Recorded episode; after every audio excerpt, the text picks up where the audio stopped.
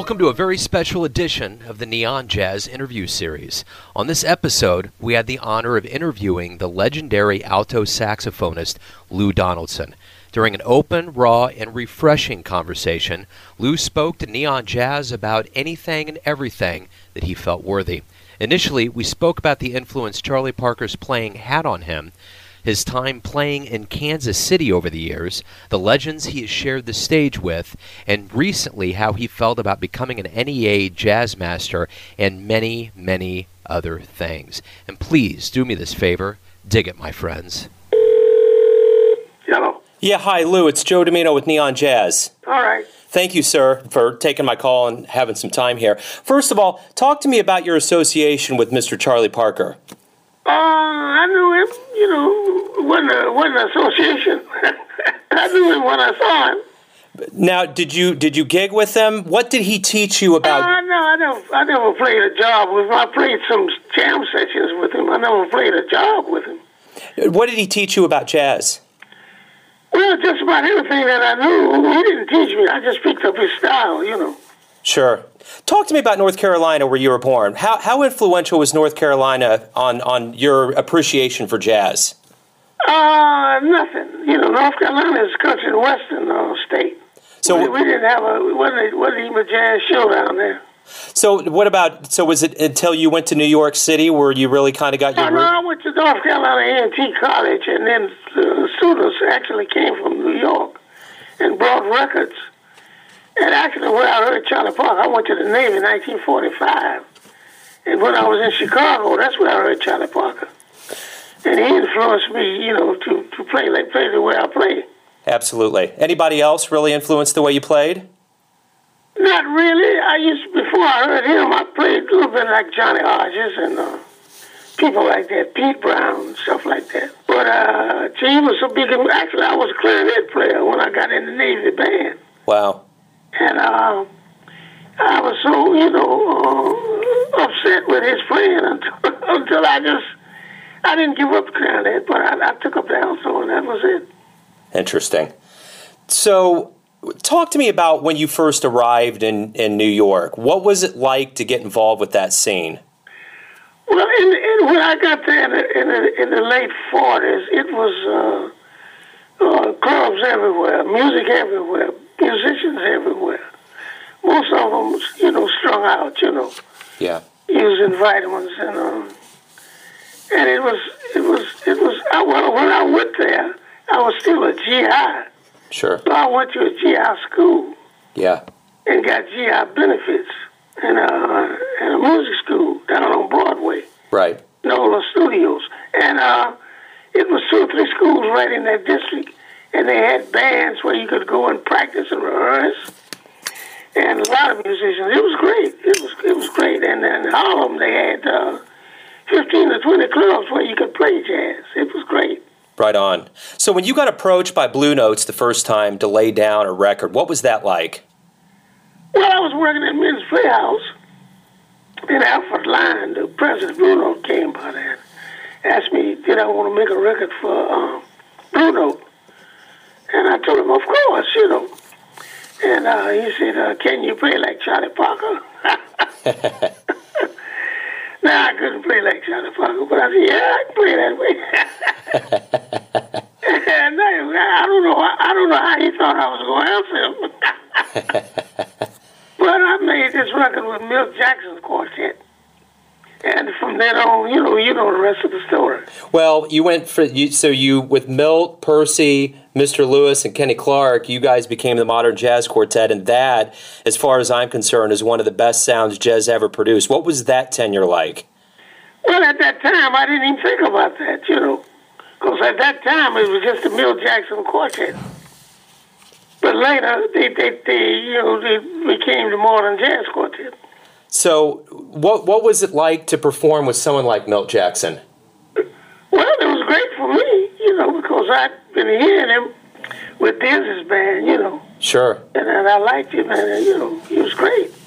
that's wonderful. So the 1950s was really a galvanizing point for you to kind of get baptized into jazz. How would you sum up that decade for you as far as recording and, and laying down music? Well, in the 1970s, the music was changing slightly. The music was changing because the musicians had uh, musicians had uh, started experimenting with jazz and kind of took it away from where it was supposed to be. Right. And uh, I started making a lot of organ records, and uh, basically because I wanted to sell them, you know. Mm-hmm. Because uh, like the music business is like anything else. I don't know why people who, who critic, crit, critics and people who try to critique the music don't understand that. But you know, I'm not saying they're stupid, but you know, if you make a record for a company, if it doesn't sell, they won't they won't record you anymore. Right. So naturally, when you make a record, you're trying to sell it Yeah. so you can keep recording and making money. But uh, that's what was happening back then, and it was great with Blue Note, and then CTI came on Yeah. with Creed Taylor and his people, Freddie Hubbard, and all those people. You know, it, was great. Grover Washington, it was great. So you've played with eh, almost everybody under the sun that, that people can even imagine in jazz. Who do you miss playing with? Like getting on stage, gigging, jamming. Who is it that you think, man, I'd love to get on stage again and and do it again with that person? Well, I don't know. It was all of them. I played with everybody, so it doesn't. I don't have any one particular person, unless you're talking about Clifford Brown. Yeah, well, I guess you got Monk, you got a lot. I just thought maybe someone might have popped into mind. Not, I didn't want to Yeah, single. well, Monk wasn't that fun to play with because Monk never um, wrote out his music. You had to learn it. You know, it was kind of tough. Yeah. what What's the best jazz advice you ever got? I don't know. The only only jazz best jazz advice I ever got was from old guys, and they would always tell me if you if you don't play the blues, you lose. So, what, what does it feel like after a long, winding, influential career and your music's everywhere? How does it feel? Do you ever sit back and think, man, this has been one hell of a ride? Yeah, and I think now I don't know what I would be playing if I was living today. You know, with TV and all the stuff they got now. Because back then, we, you had you had to go out to a club to hear music. You couldn't you couldn't hear it anywhere if you didn't let you into the club. Yeah, And they didn't have you know when, when I started, I was no TV, no nothing. sure. Actually, no radio either. You know, very few people had radios, Yeah, and it uh, you had to go out and find the musicians and listen to them play. yeah. You've you've spent some time here in Kansas City since we're out of Kansas City. Talk to me about some of your memories of playing on 18 and Vine and just kind of the overall Kansas City thing. Yeah, the Blue Room. And I and when I came to Kansas City, it was in the late fifties, late fifties, and um, they had uh, it was still segregation. You know, as Black Musicians Union, and uh, and we used to go up to the Black Musicians Union. And I'm responsible for the uh, Charlie Parker Foundation now because uh, I went up there and they had pictures of musicians on the wall of everybody, Count Basie and all those people, Lester Young. And they didn't have a picture of Charlie Parker. And I asked the guy, why didn't they have a picture of Charlie Parker? And he said the president of the union didn't like Charlie Parker because Charlie Parker, you know, was a junkie. And he came around begging people for money and people would eat a sandwich. And when they got back, he done stole a sandwich and ate it. You know, that kind of stuff. Yeah. And, um, and they didn't like him, so they didn't put his picture up. So I asked anybody in there, did they have a picture? There was a guy named Eddie Baker Mm-hmm. was around there, and uh, Eddie, see, I got a picture at my house. I said, go get it. So he went and got it. And I stuck the picture up with a tack. I stuck it on the wall. Very nice. I, and I told him, you tell the president I put it up there. Right on. And I'll, I'll be here every morning. You know, after the gig, you go up there and eat. Yeah. You get uh, get food at the union. And I said, tell him I'll be here every night. Tell him I don't care what he does when I leave, but I want to see this picture up here every night while I'm here. Absolutely. And I think they kept it up there. They kept it up there. And then Eddie Baker said he'd been trying to do something for Charlie Parker, and they, and they didn't like Charlie Parker, so they weren't interested. So he wanted to start a foundation. And I had a day off because I had to go to Wichita, but I didn't have to be there until Tuesday. Yeah. And I told him, okay. So we'll play a concert over at his house, play it in his yard. Yeah. Put a speaker up in the tree, and he just put a you know, bucket out there. He didn't have no charge or nothing, donations, and he raised about five hundred dollars. Wow. And he started the Charlie Parker Foundation. That's how it got started Yeah, right on. in Kansas City. I got a medal here in my house right now from Eddie. You know, he's dead now, but I got a medal, uh, claiming that I'm the one that uh, helped him get the Charlie Parker Foundation started. That's wonderful. people don't know that. No. know, you know, No, definitely. I don't think any many people know that. Oh, they don't know anything about that. You know, it's it's, it's weird because uh, you know I'm I'm on, I, and I came to Kansas City all the time. Yeah, I must have played that three four times a year right on. in the sixties and seventies and even in the eighties. Yeah, that's great. I'm good friends with uh, Ollie Gates, who owns the real place. You know, he, he's a good friend of mine. That's great. Yeah, and uh, Kansas City was a great town for me. Oh yeah, without a doubt. And and he might even play Tulsa, Wichita. Yeah, that's wonderful. So speaking of having medals, you just got awarded the NEA Jazz Masters. What was that like? Well, it, it wasn't anything much to me. It's too late. I should have had that 30 years ago. Yeah, It's just too late. I told him when I made my speech, you know, it's like an afterthought to me because it's too too late now, you know. yeah, Because I'm 87 years old. You know, they gave me, you know, the money, and I said, nothing I can do with it now but put it in the bank, you know. if you had it a few years ago, I would have had a ball with this money. man. there you go. That's nice. You you've had all kinds of fans that you've performed in front of your whole life. What's the nicest thing a fan has ever said to you? Well, I don't know. It's a million fans. I've got a million fans, man. Everywhere I go, I got fans. Yeah, But the nicest thing in the, in the United States when I travel around, I don't do it now, but I used to go in these places, and a lot of people told me that uh, that you know the Blues Walk, um, most famous piece, uh, that they used to uh, make love to that, you know that.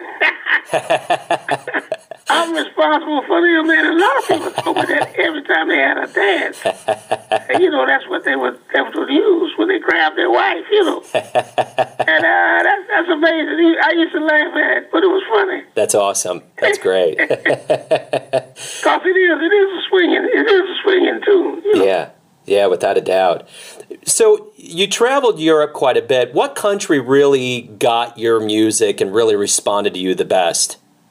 I, I mean, I, I hate to tell you, but all of them, all of them, Right on. all of them. I made a tour in Spain last year, and uh, it was amazing. You know, at my age now, you know, everything I play like is nostalgia. Because actually, if you want to hear the way I'm playing, you have to hear me because you know nobody else plays that way. You know, Yeah, the younger musicians they into something else. You know, which is is is par for the course. You know how that is. yeah, There's always something new coming up. But people would come up to me actually with tears in their eyes. You know, after I played like uh, Alligator Bogaloo or something like that, yeah, because they, they don't they don't hear it anymore. And it, it's amazing. yeah, In countries, I even went to Russia. I didn't even know people knew that much about jazz in Russia, but they knew everything. Wow, that's You know, great. where I was born, you know, my mother, my father, they studied. that's great. music.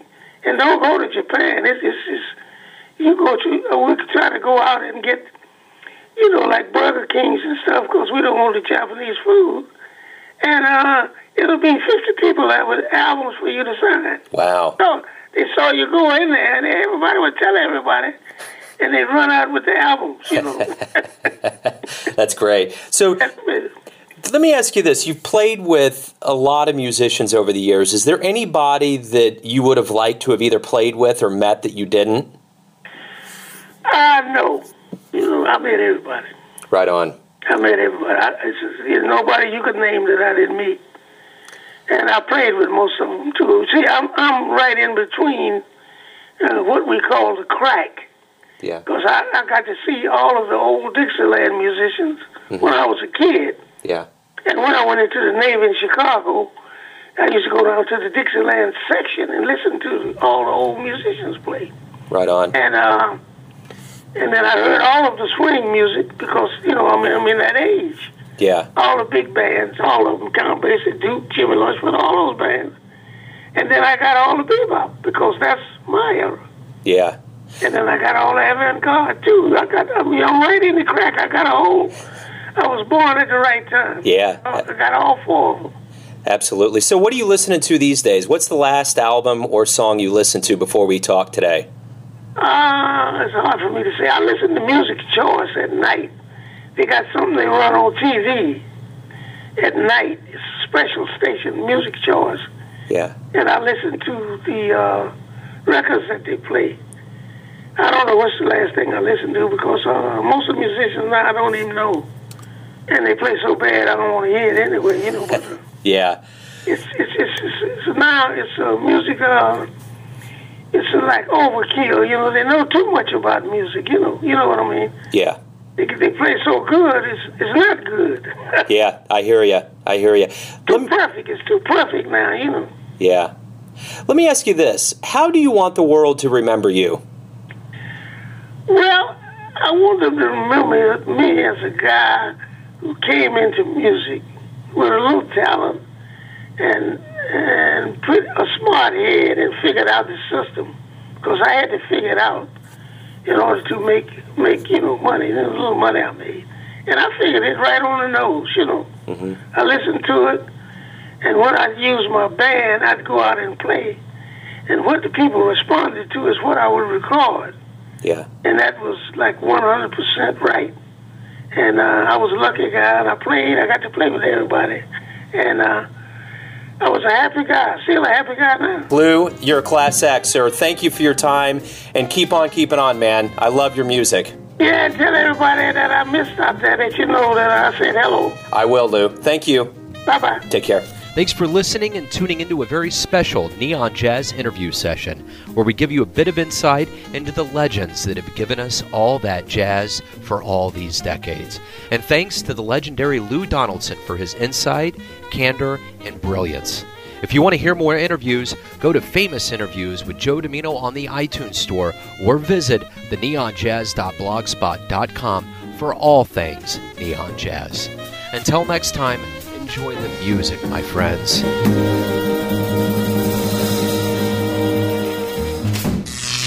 Neon Jazz.